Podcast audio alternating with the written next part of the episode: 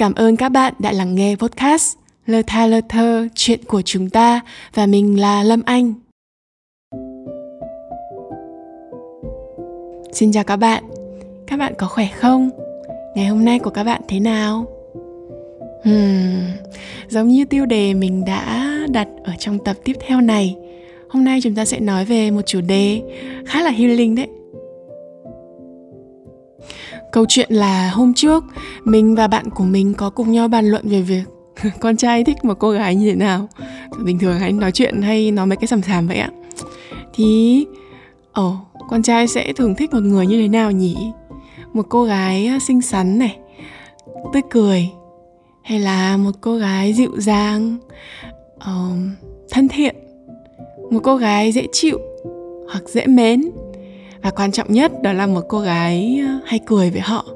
Mình là người nói rất rất nhiều các bạn ạ. Mình hay kể lể, thậm chí là còn rất hay kể chuyện sàm sàm nữa.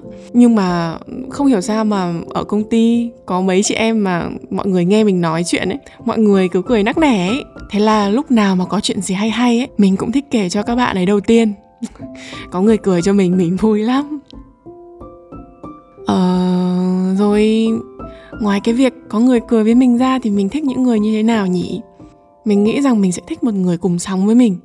Nói điều gì là người ta cũng hiểu. Mối quan tâm và quan điểm của họ giống mình. Thực ra mình nghĩ rằng ai cũng sẽ thích một người như thế thôi. Khi các bạn nói một điều gì đấy này người ta hiểu luôn. Rồi là uh, khi các bạn nói về một chuyện cười nào đấy bởi vì cùng sống với nhau mà người ta cũng sẽ cười cho bạn. Hoặc là khi mà các bạn uh, nói về một điều gì đấy nó bất cập trong cuộc sống chẳng hạn họ cũng sẽ vỗ đùi đen đét và nói là ừ đúng rồi đấy tôi đồng ý với cậu. Thì làm sao mà không thích được? Thích nói chuyện với người ta cả ngày cả đêm luôn đấy chứ. Ờ, ngoài cái đấy ra thì còn gì nhỉ? Cá nhân mình thì mình sẽ thích những người hiền hòa những người à, nhẹ nhàng tình cảm những người luôn nói những lời hay ý đẹp góp ý tinh tế và chân thành mặc dù mình cũng chưa đạt đến cảnh giới đấy mình vẫn còn thỉnh thoảng gặp cái gì khó chịu mình vẫn không thể chịu được. Mình vẫn phải xả ra. Nhưng mà ư ừ, thì mình vẫn mong muốn bản thân mình là một người có thể hiền hòa với mọi thứ có thể dịu dàng với mọi điều. Và mình cũng sẽ thích một người như thế. Nên là có những khi mà thỉnh thoảng ờ, gặp những câu chuyện nào đấy mà mọi người trêu nhau chọc đùa vui nhau ấy đôi khi mình lại cảm thấy không quen lắm lại cảm thấy bản thân không có thuộc về cái câu chuyện đấy lắm mình thích những người tích cực. Ở bên cạnh họ khiến cho mình cảm thấy rằng mình cũng yêu đời. Cuộc đời này cũng đẹp, ơi là đẹp. Và thế là mình đã đưa ra được một công thức rằng phần lớn chúng ta sẽ đều thích những người khiến cho chúng ta dễ chịu. Vì họ giống chúng ta, hoặc là họ lấp đầy những chỗ ta còn thiếu. Nên chúng ta cảm thấy rất vui vẻ khi được ở bên cạnh họ, khi được nói chuyện với họ. Càng lớn thì mình cảm thấy rằng được ở bên những người này thật là hạnh phúc ở bên cạnh những người đấy ở bên cạnh những thứ đấy thì mình sẽ được làm chính mình. Một mình chân thật thành thật nhất. Mình có thể thoải mái bộc lộ bản thân mà không lo bị phán xét không lo bị lạc lõng với mọi thứ xung quanh.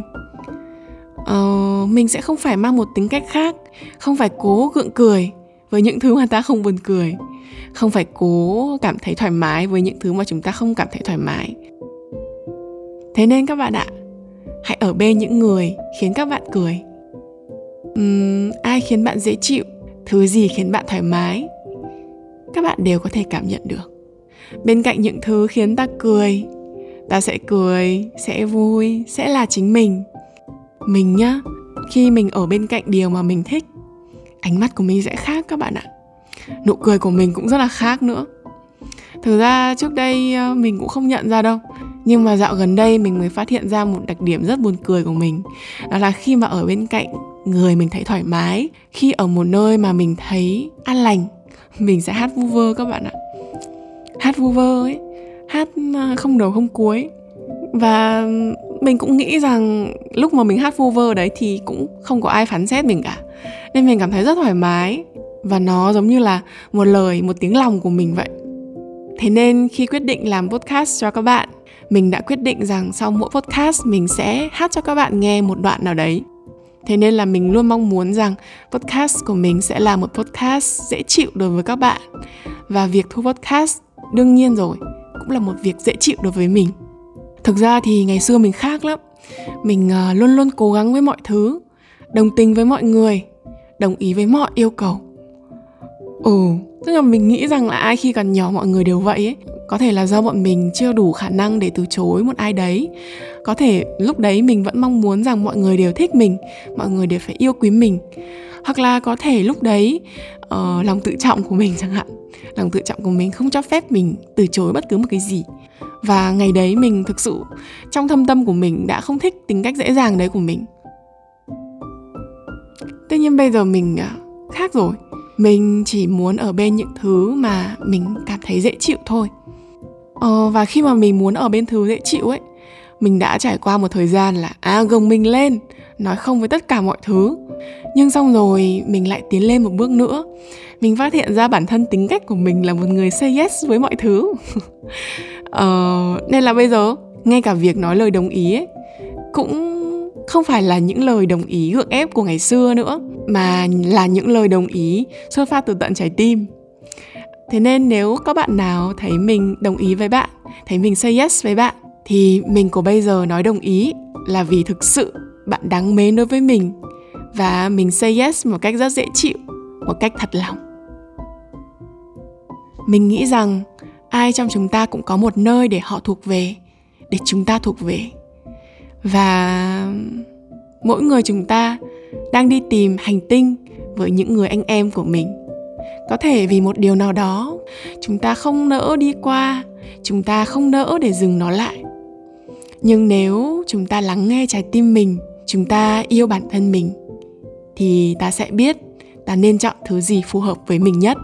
Thực ra mình nha ngày xưa mình đã không dám bỏ lại nhiều thứ không dám từ bỏ nhiều thứ lắm. Ờ, tuy nhiên khi mà lớn lên mình nghĩ rằng mình đã nhận thức được tốt hơn và mình đã biết nghĩ cho bản thân hơn. Và mình cũng biết nghĩ cho cái thứ kia hơn. Nó nên ở bên cạnh những thứ mà phù hợp với nó hơn. Còn mình thì cũng nên đi tìm thứ phù hợp với mình. Những lời mà mình vừa nói ấy, không phải dành cho tình yêu không phải dành chỉ cho tình bạn mà mình dành công thức này cho mọi thứ trong cuộc sống.